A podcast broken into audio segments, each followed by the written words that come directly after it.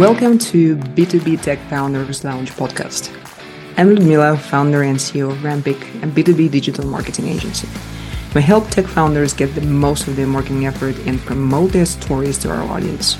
We believe that every tech founder has a unique story and their business needs attention. Stick around till the end of the show and we'll reveal how you can become our next guest in 15 to 20 minutes.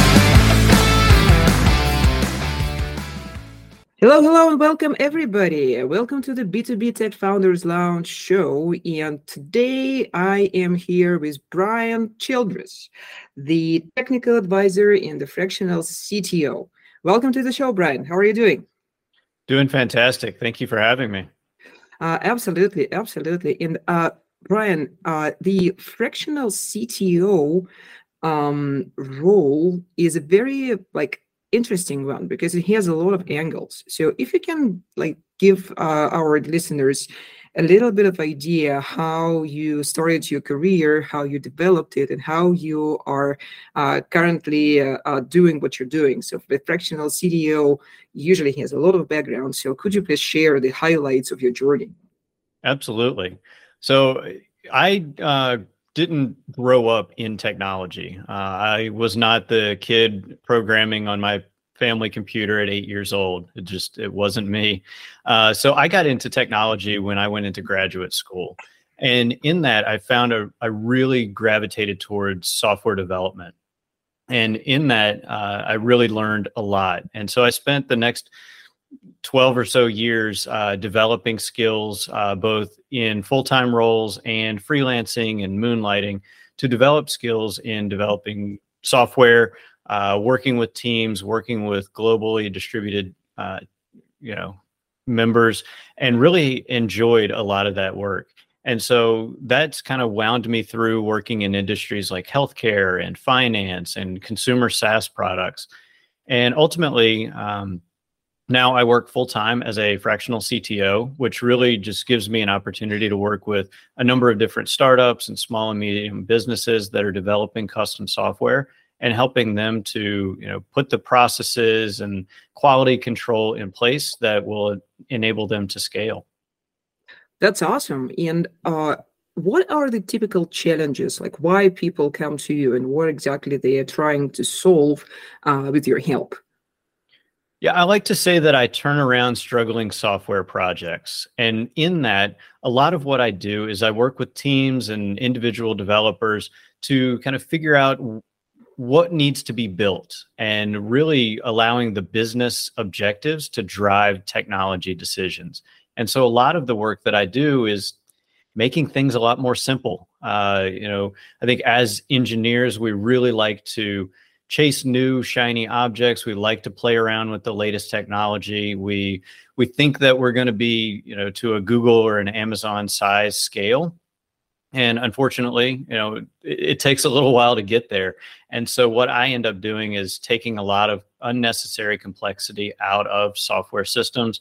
Uh, I'll help the team re-architect. I'll help the team put in good processes uh, and just you know good solid software engineering practices and then from there uh, we're able to scale that's awesome and uh, i like take it into account that you are coming from like not technical background um, i am i right suggesting that you have uh, different like stakeholders like stakeholders with different backgrounds not necessarily technical? Absolutely. Yeah i work with a lot of non-technical folks and I, I tend to be that bridge between the technical team with you know bringing my deep technical understanding and we can kind of speak the same lingo and then translating that to the business. Um, to my non-technical stakeholders and then kind of going back and forth and really just making sure that at the end of the day we're focused on business objectives.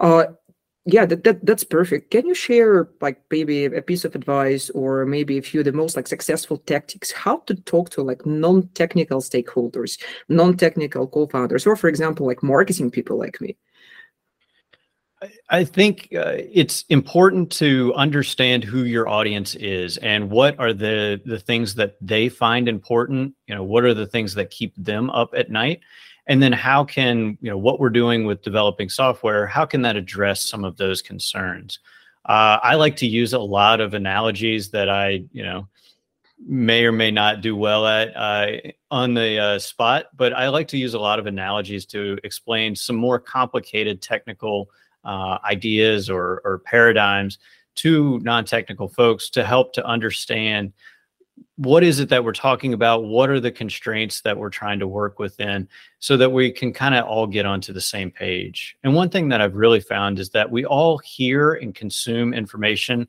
in different ways and at different times. So i have to deliver the same message multiple ways in multiple different formats or mediums yeah, that's uh, that's awesome advice. Uh, I always talk to, I also talk to um, uh, both like technical founders and also like the marketing. So uh, it's amazing how like the analogy thing can work. You can build uh, bridges between uh, the concepts like in a, in a very in a very smooth and natural way. So yeah, thank you for sharing that. I I, I really do appreciate it. And Brian, one of the things that I also wanted uh, to get your perspective on is the new and uh, emergent technology.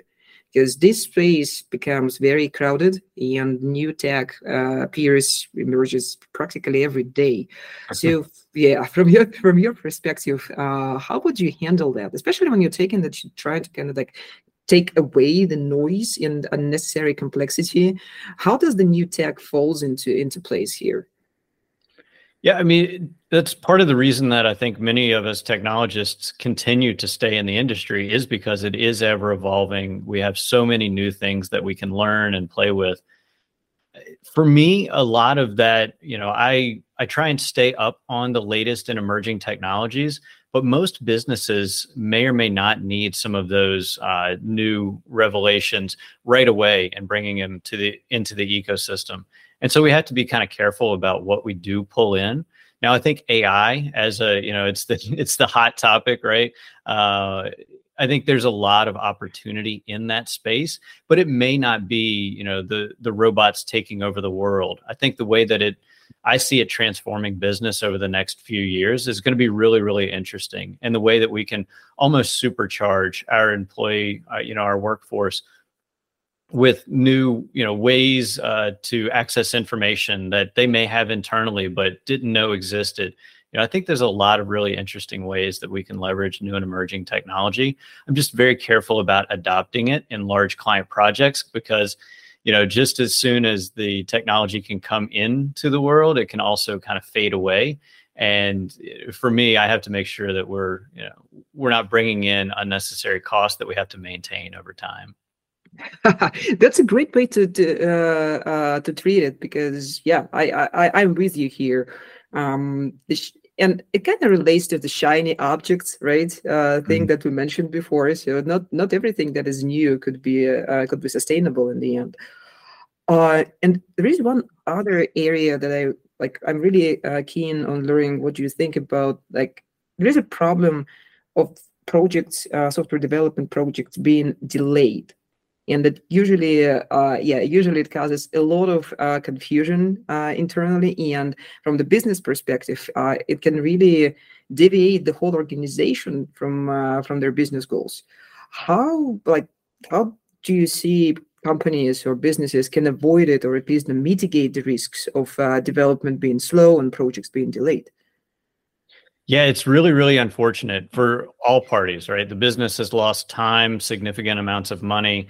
Uh, the developers that worked on the project, you know, have put blood, sweat, and tears into it, and then you know, it may or may not ever even see the light of day. And so, it can be very unfortunate to see those projects go that way. I think it's important to start with a good understanding of the problem that we're trying to solve, uh, and really understanding that from a business perspective and you know, I always encourage companies to bring in a strong technical advisor. Uh, either they have someone internally or someone external that they bring in, just to to help to understand. Okay, what is the problem that we're solving, and then we figure out what technology needs to be leveraged to get us there. I think there's a lot of uh, a lot of projects that you know I've either seen or been a part of that start with the technology and then we try and shoehorn a, a problem into that particular solution. And the solution becomes too complex it becomes too expensive.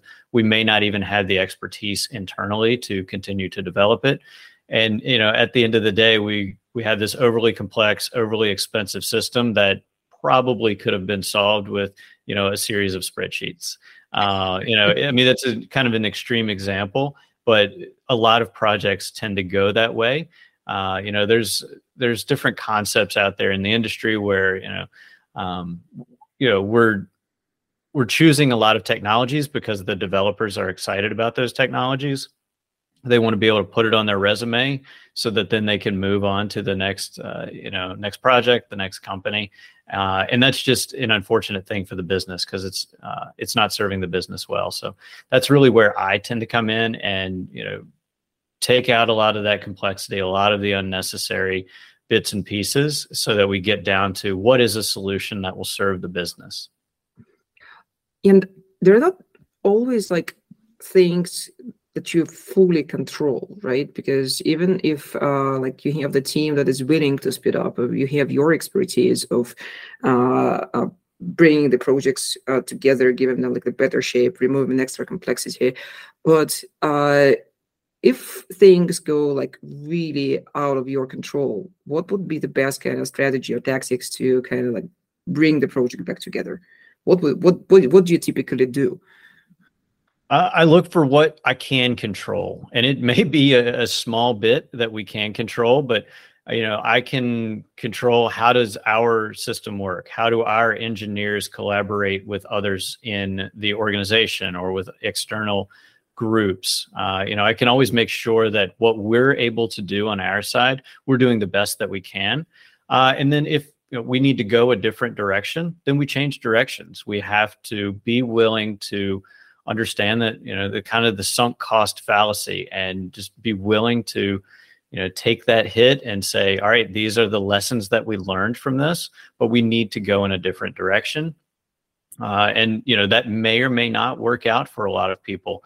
You know it some people you know may may be upset by that may leave the organization uh, and that's unfortunate but that's a, a cost that we have to pay to make sure that we are you know headed in the right direction at the end of the day uh, that's that's actually brilliant because um, a lot of people, a lot of organizations can get easily frustrated about uh, losing losing people, right? Or not just the speed, but also like some uh, talent, which is usually a little bit hard to acquire in the tech space.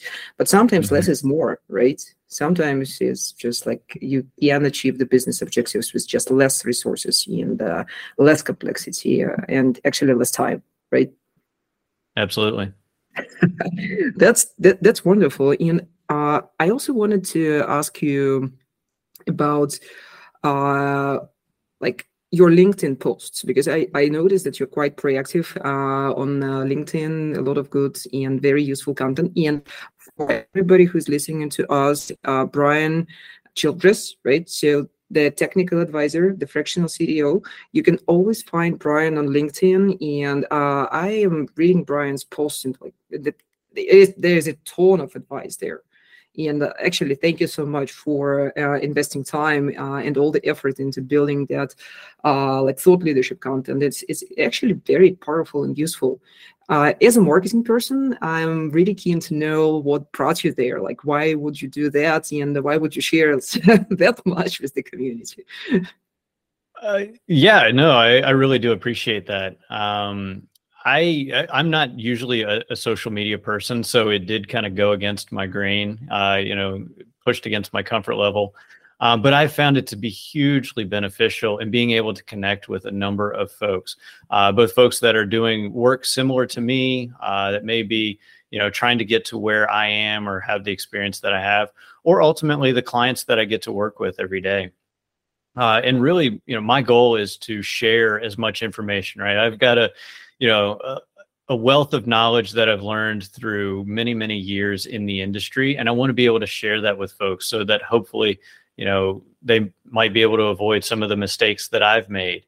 Uh, you know, and so I really, really like to focus on that, you know. Uh, so content has been a big part of you know, the the things that I do to just kind of give back to the community at large that's a great motivation and uh, i know uh, I, know i know how hard it is to actually show up every day and uh, add value.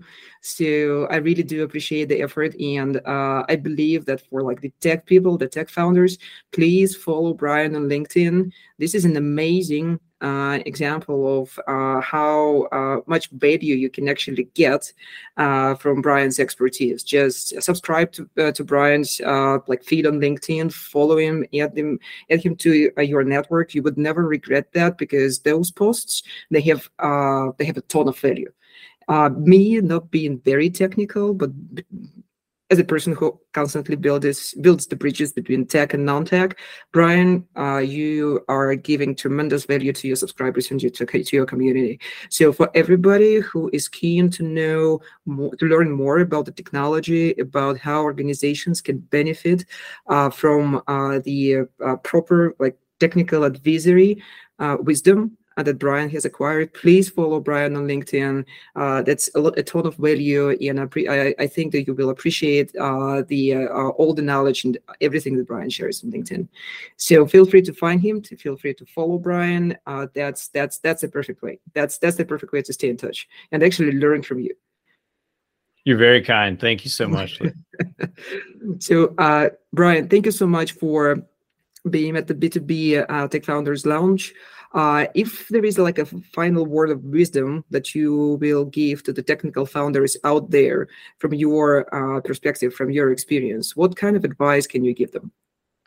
I think the thing that I've figured out for myself most recently is that opportunity exists on the other side of the thing that we fear. And I, I wish I could give attribution to whomever uh, first quoted that, but I found that to be very true for myself. And in pushing through a little bit of that fear, there's amazing opportunities just on the other side.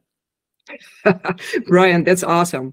Uh, so that's that's Brian Childress, fractional CTO and technical advisor.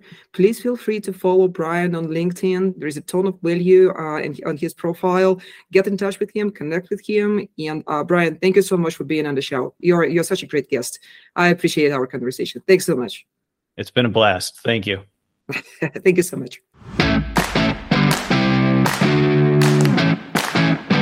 Liudmila here. Thanks so much for listening to B2B Tech Founders Lounge podcast. If you are a B2B tech founder who would like to be on the show, visit podcast.rampiq.agency. If you've got something from this interview that you would like to share, please go ahead and post a link to this episode on social media. Just grab a link, send it to a friend. If you know someone who will be a great guest on the show, tag them in your post to let them know about the show include our podcast name, which is B2B Tech Founders Lounge, in your post. I love seeing your post and guest suggestions. We are adding new episodes frequently, so make sure you subscribe to the podcast. This means a lot to me and my team. Want to know more? Visit us at Rampiq Agency website or follow me on LinkedIn. Thanks for listening. We'll see you next time.